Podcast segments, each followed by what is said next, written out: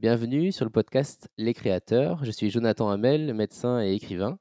Ici, je parlerai à des invités venant de domaines très variés, que ce soit la médecine, le sport, la littérature, la comédie. Tous pratiquent leur discipline dédiée au plus haut niveau. Ensemble, nous tenterons de découvrir leurs points communs, de comprendre euh, leurs passions, de connaître leurs mentors, leurs habitudes de travail, mais aussi ce qui les fait douter et ce qui les fait rêver. Aujourd'hui, mon invité est Amanda Sters. Amanda est une écrivaine française. Elle est l'autrice de 14 romans, traduits en plus de 15 langues, dont Chicken Street, Les Promesses et Le Café Suspendu. Amanda a également écrit six pièces de théâtre, dont Le Vieux Juif Blonde, qui est désormais étudié à l'Université d'Harvard et joué sur les scènes du monde entier.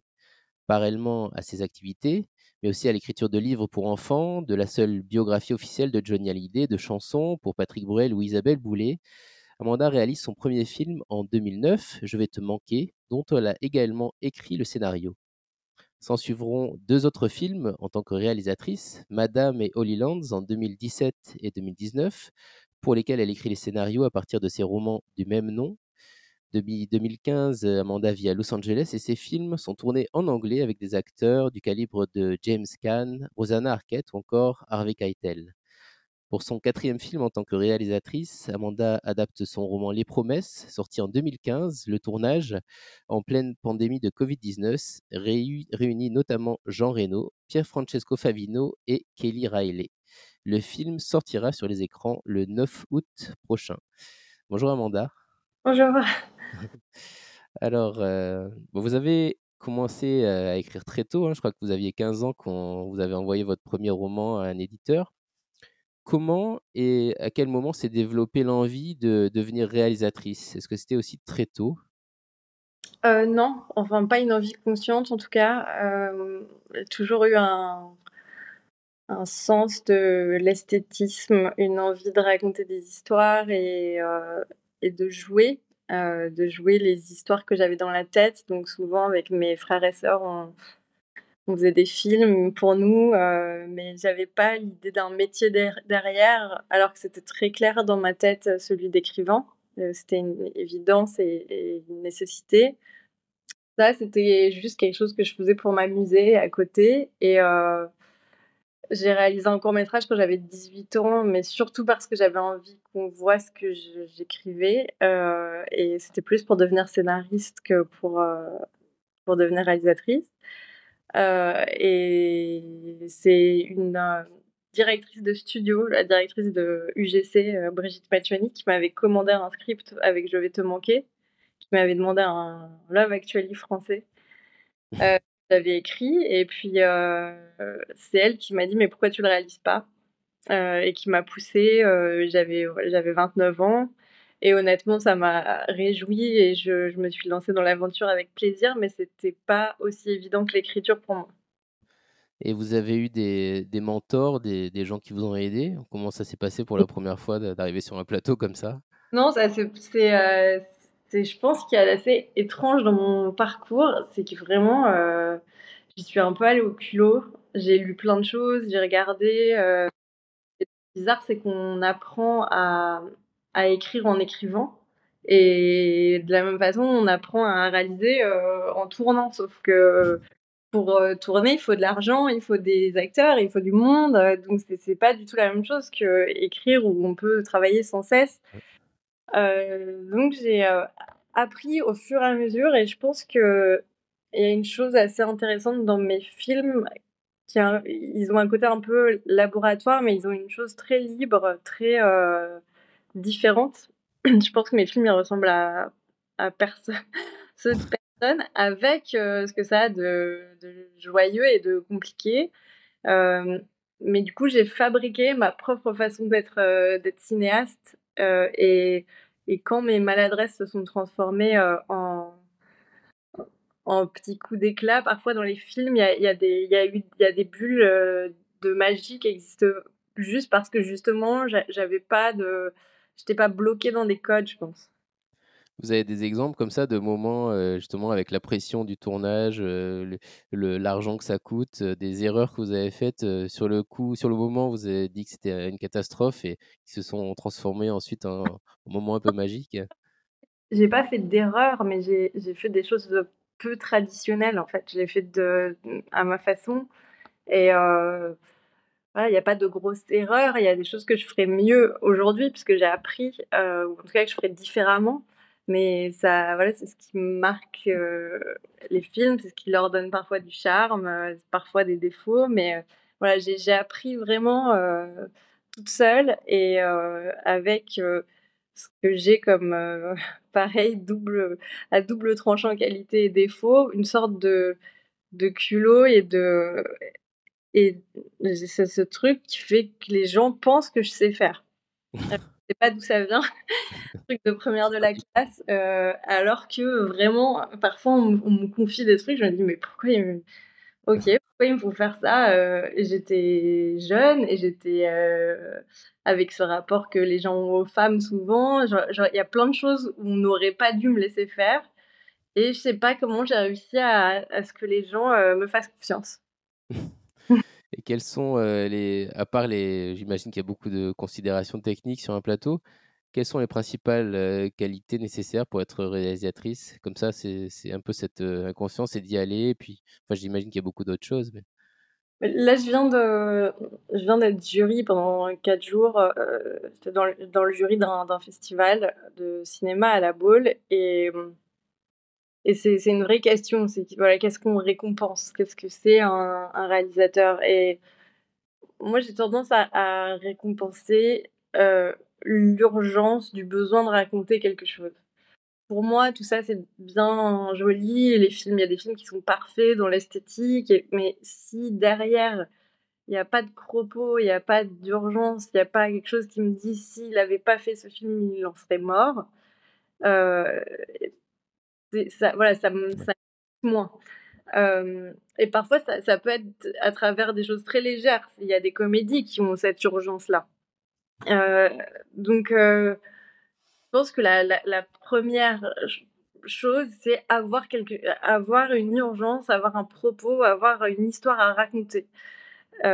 Et ensuite, la technique, c'est presque secondaire. C'est-à-dire que, heu, je pense qu'on a tous en nous, même si c'est compliqué, même s'il y a du voilà, il y a des choses à apprendre, on a tous en nous cette capacité à à à pouvoir, heu, réaliser un film. On pourrait le faire tous avec notre iPhone, mais on n'a pas tous quelque chose à raconter de façon urgente.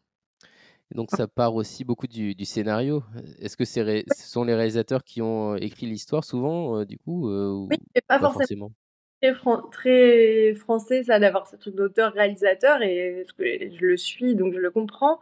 Mais heu, on peut, heu, tomber amoureuse, heu, d'un livre, je peux tomber amoureuse du livre de quelqu'un d'autre et d'un coup me dire, «J'ai besoin de raconter cette histoire parce qu'elle fait écho à quelque chose de moi-même» et de la même façon, elle fera écho chez le spectateur. Donc il y a pas de snobisme sur ça, je me dis pas qu'il y a une gradation, mais il y a besoin d'une nécessité collective, en tout cas, Mmh. de raconter une histoire et ensuite, ça demande beaucoup de qualités qui sont proches de celles d'un chef d'entreprise. Heu, en fait, on est CEO d'une start-up pendant, heu, 6 mois, heu, qu 4 à 6 mois et il y a toutes les étapes. C'est-à-dire lever, heu, de l'argent, heu, qui va donc il faut convaincre les gens que le film a un sens, qu'on va on va rapporter de l'argent. C'est c'est quand même une entreprise, et qu'investir dans notre film a un sens. Donc il y a toute cette 1re partie-là qui est vraiment très différente de d'un métier artistique. Mais il faut de la passion, il faut du bagou, il faut, heu, rassurer les gens. Heu et ensuite, il y a une, y a une partie de gestion de des êtres humains puisque sur un plateau, selon la taille des plateaux, mais sur les miens qui sont des plateaux de films américains, assez costauds, on a, 450 personnes, 500 personnes à gérer. Donc bien sûr, il y a des ramifications, il y a des chefs de poste qui gèrent leurs propres équipes, mais vous êtes en haut de la pyramide et la pyramide, c'est pas un bon c'est d'ailleurs pas un bon terme parce qu'en réalité, heu, c'est c'est beaucoup moins, transversal que ça. Contrairement à à au CEO d'une grosse entreprise, on a des rapports avec, heu, le stagiaire qui va porter la caisse, on a des rapports avec on parle un peu avec tout le monde, sauf si on est dans sa bulle et qu'on en a pas envie. Mais la plupart du temps, pour qu'un film marche, il faut connaître tout le monde, il faut connaître le prénom du 5e régisseur Voilà, donc heu, il y a, toute cette partie-là qui qui compte aussi et qui fait qu'on est un bon réalisateur et ensuite la l'artistique et la technique, c'est, heu, en réalité 20 à 30 de de tout ça.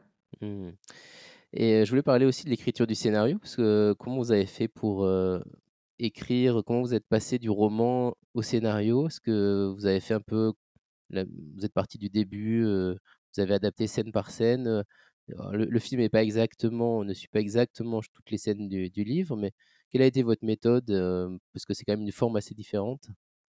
Ouais, alors la, mmh, heu, la façon, c'est-à-dire de passer d'une temporalité à l'autre est la même. En revanche, heu, l'ordre dans dans lequel c'est fait est différent. J'ai d'abord travaillé sur le livre, j'ai extrait les choses qui qui étaient importantes pour moi, les scènes, écrites que je pensais, nécessaires, dans le film et ensuite j'ai plus du tout regardé le livre. Donc j'ai ensuite réécrit complètement, heu, ouais, c'était même la même histoire, le même sujet, les mêmes personnages, mais je leur ai réinventé des scènes, des moments, des façons de parler, heu, différentes. Et est-ce que vous avez été très impliqué dans le processus de casting? Est-ce qu'en écrivant le livre, heu, vous pensiez déjà à certains acteurs ou Alors ou en écrivant le scénario peut-être? En écrivant le livre, pas du tout, parce que je pensais même pas que c'était un film. Je pense jamais à ça quand j'écris un livre. Hem et d'ailleurs, je l'ai écrit en 2015 et le scénario est venu, heu, des années après, heu, peut-être 4-5 ans après. Donc non. En revanche, à l'écriture du scénario, je commence à y réfléchir un peu, mais dans le processus de casting, je suis un peu fatigante pour un directeur de casting parce que c'est mon mon moment préféré. Donc je ouais, je je suis très, très, très impliquée, et voire même à enfin, je pense même que les castings de figuration, je je les fais, heu, presque, enfin, il y a rien que je laisse au hasard. Sur les les visages qui sont dans mon film, ils ont tous été choisis par mes soins, heu, sélectionnés. J'ai regardé les essais, j'ai fait travailler les acteurs avant. Ouais, très, très impliquée. Et à quel moment, les 3 acteurs qui jouent, le personnage de Sandro se sont-ils, rencontrés? C'était bien en en amont du tournage? Ils ont pu se connaître un peu avant? Mmh, bah, malheureusement, on a tourné de façon très particulière parce que comme vous le disiez au début, on était, heu, en plein covid avec, heu, des restrictions. Des les 2 enfin, en tout cas, le dernier enfant, heu, Ethan Hunsinger qui venait de France, qu'il a fallu mettre un petit peu en, en quarantaine et cetera. Donc ils se sont rencontrés quand même, je pense, heu, 10 je dirais une quinzaine de jours avant et on a travaillé ensemble, heu, à ce qu'il y ait qu'une seule personne. C'est-à-dire qu'ils ont, heu, pris, heu, surtout Pierre Francesco qui est un acteur, qui a beaucoup l'habitude de ça. Il a il a chopé des expressions chez les uns et les autres, ils se sont mis d'accord sur, sur quelque chose. Léon Sb, il a un petit grain de beauté que tout le monde a reproduit du coup pour, le personnage. Donc on s'est mis d'accord entre eux, heu, la coiffure pour les implantations de cheveux, heu, Mmh. les le maquillage et cetera pour arriver à créer un personnage qui vieillisse au fil du temps et qui soit cohérent et Mmh. sur l'accent aussi. Ils ont travaillé avec le même, heu, dialogue coach. Les 3 heu, ne sont pas n'ont pas d'accent british normalement. Donc Favino, il est italien, donc il a travaillé en anglais avec l'accent british. Léon Sb, il est franco-américain, mais il parle avec un accent américain normalement et Ethan Hunsinger, il est français avec, heu, normalement un, heu alors il a appris l'anglais à l'école, heu, avec, un accent un peu plus neutre, mais on lui a fait vraiment travailler l'anglais, très british. Et vous qui, connaissez très bien, vos personnages puisque vous avez écrit le livre, bah, il est sorti en 2015 donc j'imagine que vous vous y pensiez depuis longtemps. En quoi le fait de les voir, incarnés, à l'écran avec des vrais comédiens, est-ce que ça change votre façon de penser au personnage un peu? Est-ce que la personnalité du comédien change un petit peu la personnalité du personnage? Honnêtement, je pensais vraiment pas que ce livre serait un serait un film, pas du tout et il était dans mon pla enfin dans ma bibliothèque, heu, normalement, il aurait pas dû exister à nouveau. Puis d'un coup, j'ai eu envie d'écrire, heu, une grande histoire d'amour et j'ai cherché un sujet, puis je me suis dit, heu: «Mais faudrait que je replonge du côté des promesses et cetera, mais vraiment, c'était pas je l'avais mis de côté, ce personnage, il n'existait plus dans dans ma tête, en tout cas. Donc heu, j'ai pu plus facilement, je pense, le le réinventer, et je j'imaginais pas du tout prendre un acteur italien pour le jouer. Heu, dans le livre, en plus, c'est entre la France et l'Italie. Là, je l'ai transformé entre l'Italie et l'Angleterre et je pensais prendre un acteur anglais. Donc heu, on a commencé à regarder avec mon directeur de casting du côté des acteurs anglais. J'en ai même rencontré plusieurs.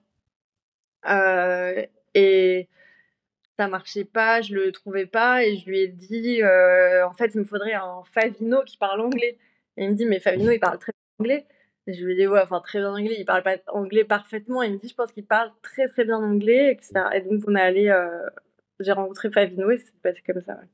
D'accord et heu, qu'est-ce que ça vous apporte finalement? Parce que, écrire, c'est une activité assez solitaire et là, vous disiez, vous vous gérez des centaines de personnes, donc c'est beaucoup de travail.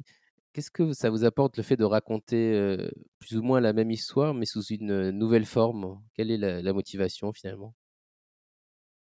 Mmh, bah, c'est plus,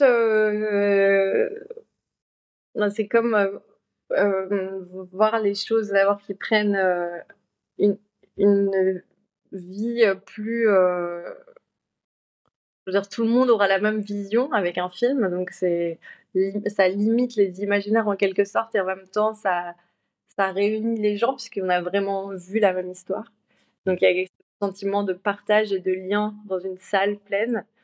Heu, mais moi, professionnellement, ça m'apporte cette chose, heu, formidable, c'est de rêver à mon rêve avec plein d'autres gens.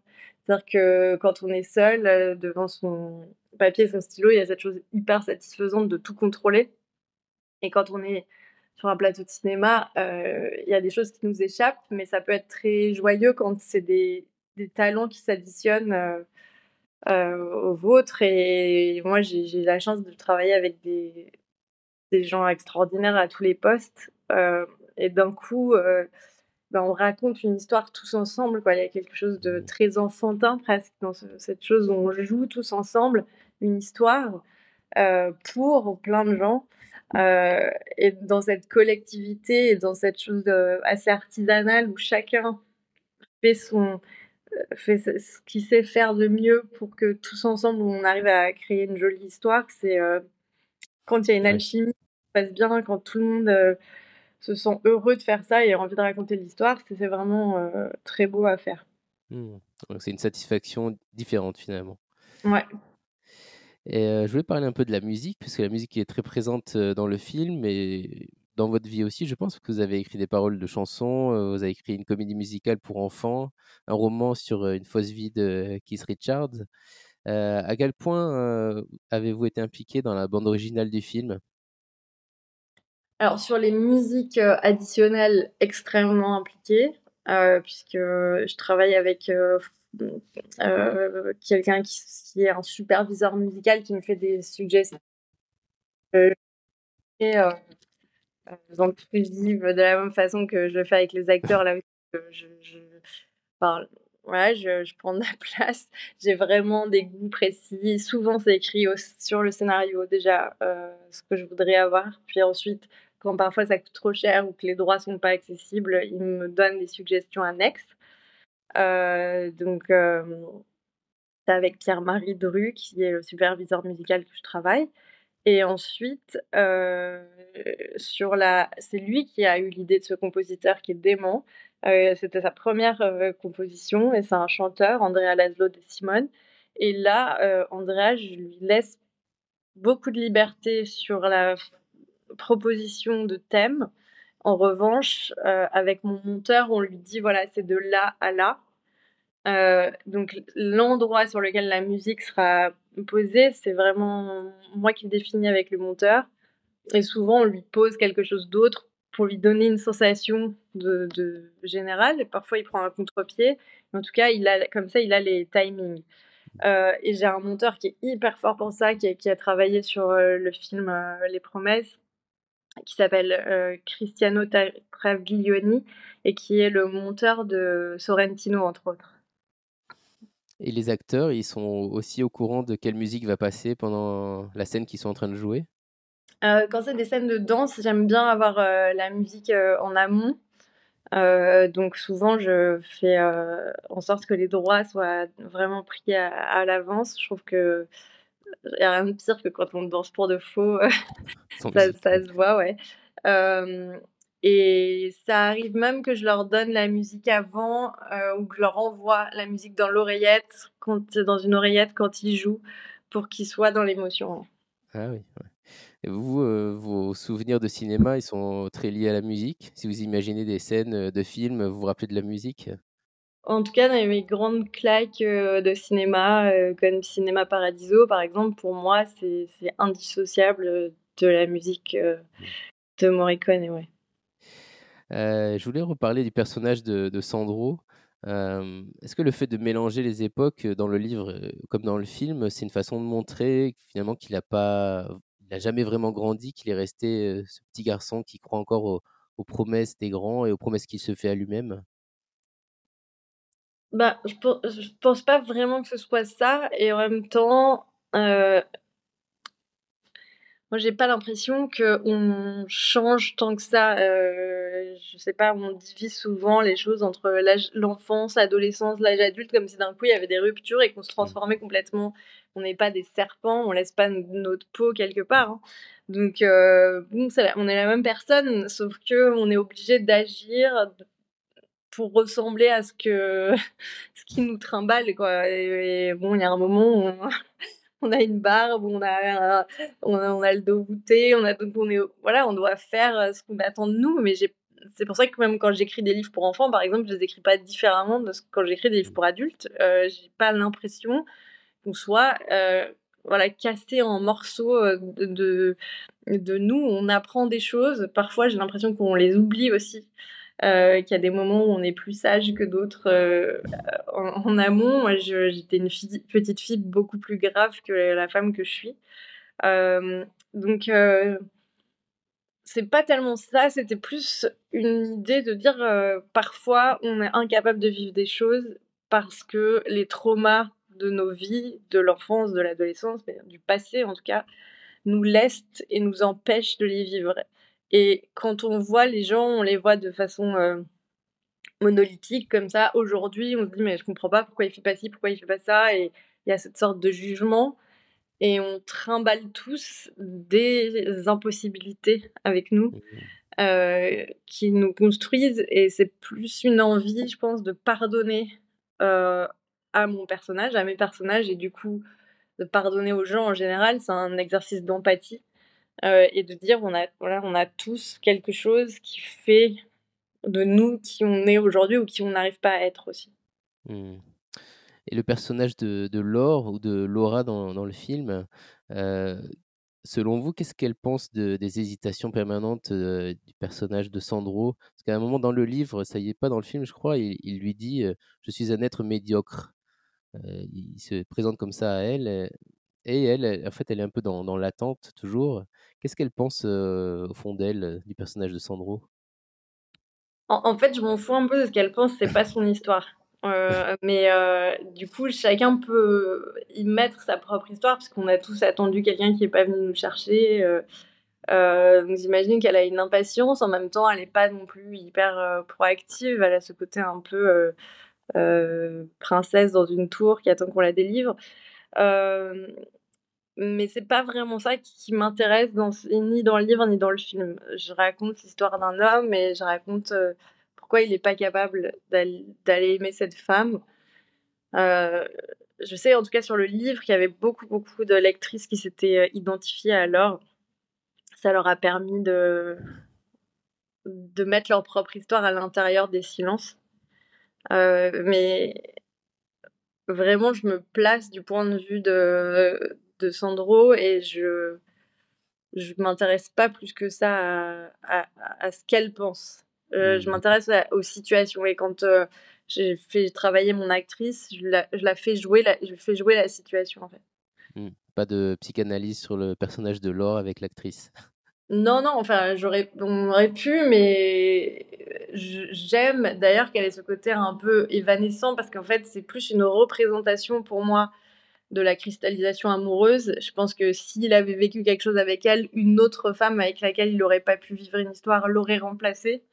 Et pour qu'elle soit ce réceptacle-là, il faut une sorte de, de mystère qui l'entoure. Mmh. Vous êtes très créatif, vous écrivez beaucoup de romans, des livres pour enfants, une, exposition de, photos aussi récemment, qui va être reprise. Elle est, elle est au moins à Arles. et, et, souvent, même si on change pas tant que ça, il y a certaines choses qui nous apportent du plaisir quand on est plus jeune, qui nous en apportent moins ou différemment avec les années. Est-ce que l'acte d'écrire, pour vous, ça reste un, plaisir dans la vie? Est-ce que c'est le même type de plaisir qu'au début? Alors, plus je vieillis, plus c'est un plaisir. Et c'est pas le même type de plaisir, puisque c'était beaucoup plus douloureux au début d'écrire. Avant, j'avais l'impression qu'il y avait quelque chose de moi dont je devais me débarrasser. Euh, et ça fait très longtemps que j'écris plus sur moi. J'écris des réflexions, enfin, même quand j'étais déguisée derrière des personnages, il y avait souvent quelque chose de moi. Et là, j'écris vraiment pour les autres. J'écris dans une démarche très différente. Donc, euh, plus j'écris, plus je prends du plaisir à écrire. Et le jour où ce sera pas le cas, euh, j'arrêterai de faire ce métier, je ferai autre chose. Et lire, ça fait partie de, de votre vie tous les jours Vous arrivez, euh, malgré votre emploi du temps, à, lire tous les jours Vous avez euh, Non. non, enfin j'adore lire. Pour moi, c'est complètement détaché de mon envie d'écrire ou de l'acte d'écrire. C'est, ça, je pourrais très bien écrire et ne pas lire du tout. Euh, j'aime, j'aime bien lire, mais même mon désir de, d'écrire au départ n'était pas lié au fait que j'aime lire. j'avais l'impression que c'était deux mondes séparés. Et euh, j'écris jamais en me disant que je voudrais faire ci ou ça. J'ai l'impression que c'est un truc qui n'a aucun rapport avec le reste. Euh, mais euh, je, je lis beaucoup par à coup quand j'écris pas, en fait. quand je suis en plein milieu de l'écriture d'un roman, je suis incapable d'être dans la musique de quelqu'un d'autre. Je peux lire, je lis beaucoup de d'actu, je lis des essais, de la philo, mais les romans, je les garde pour les périodes où j'écris pas. Donc là, miracle, je vais avoir deux semaines de vacances. Ah, il y a plus de livres que de vêtements dans mon sac. Donc euh, ça, je vais en lire euh, peut-être, ouais, je vais lire trois livres par jour, je pense, trois romans par jour. Par jour, ah oui. Ouais. c'est vraiment, je commence, je me mets au bord des piscines et je lis, je lis, je lis. Voilà, de la plage. C'est un binge. alors vous avez écrit des, scénarios qui ont été tournés par d'autres réalisateurs, comme il y a longtemps Caméra Café ou Coup de foudre à Noël pour la télé. vous avez adapté vos romans au cinéma. quelle qualité devrait avoir une histoire ou un scénario pour vous donner envie d'adapter l'histoire de quelqu'un d'autre au cinéma? Pensez que ça peut arriver? Oui, ça peut sûrement arriver. il faut que je me dise oh là là pourquoi j'y ai pas pensé? Ou quelle belle histoire quelque chose qui touche que quelque chose que je me j'aurais pu écrire moi-même en fait. Et en même temps quelque chose que j'aurais pu écrire moi-même ça m'excite pas plus que ça je préfère l'écrire moi-même. Donc il faut quelque chose qui touche à mes ressorts dramatiques je pense parce que on a tous des obsessions des choses qui nous amusent. Donc bien sûr je pourrais euh, écrire, euh, enfin, adapter quelqu'un d'autre. Euh, mais je, je, sais pas. Enfin, je, je le cherche pas en tout cas. Je cherche pas à ce que ça arrive.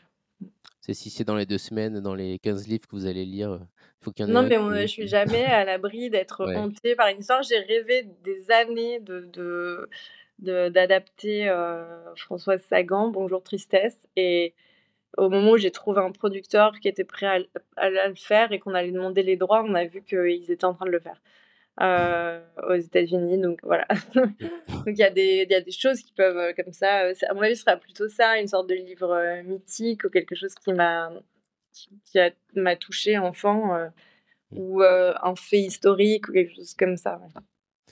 Et si vous vous imaginez dans, dans 5 ou 10 ans, dans quelle direction vous voulez aller au niveau de votre style en tant que réalisatrice? Vous avez des idées ou vous faites un peu au, fur et à mesure? Bah, j'ai pas de gros plans de carrière, mais c'est sûr que je, me dirige plus vers un cinéma d'auteur, comme on, dit. Donc, j'ai pas, voilà, je pense pas que je vais réaliser un Star Wars. mais j'ai très envie d'adapter, Le Vieux Juif blonde au cinéma, donc peut-être un tout petit film, plus français. Heu, j'ai pas de, c'est vraiment les histoires qui m'appellent, j'ai pas de de de de plan d'attaque, ou de rêve de ni de gros budget, ni de ni d'acteurs spécialement stars. Souvent les acteurs que j'aime, ils ont toujours une petite étrangeté, ils sont un peu, déroutants, même si c'est des grands acteurs. Heu, donc heu, j'aimerais juste pouvoir avoir la chance de rester libre. C'est surtout ça qui est le plus difficile dans notre métier. Tout est formaté. Heu, les plateformes qui au début donnaient cette sensation qu'on allait pouvoir, explorer d'autres choses, sont devenues des annexes de la télévision avec, des cahiers des charges ouais, c'est surtout ça qui me fait peur. Donc je voudrais juste pouvoir continuer à faire un cinéma un peu étr un peu étrange, un peu particulier. Très bien. Bon, merci beaucoup, heu, Amanda d'avoir pris le temps, heu, d'être là. Je rappelle Merci à qu'on peut vous trouver sur Instagram @amandaster et que votre nouveau film Les Promesses sortira en France le 9 août, c'est bien ça? C'est ça. Merci, merci à tous d'avoir écouté. Si cette conversation vous a plu et si vous avez envie d'en écouter d'autres, alors n'oubliez pas de vous abonner et d'en parler autour de vous.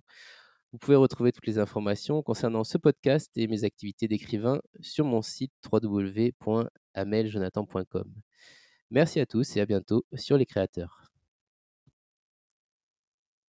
Merci.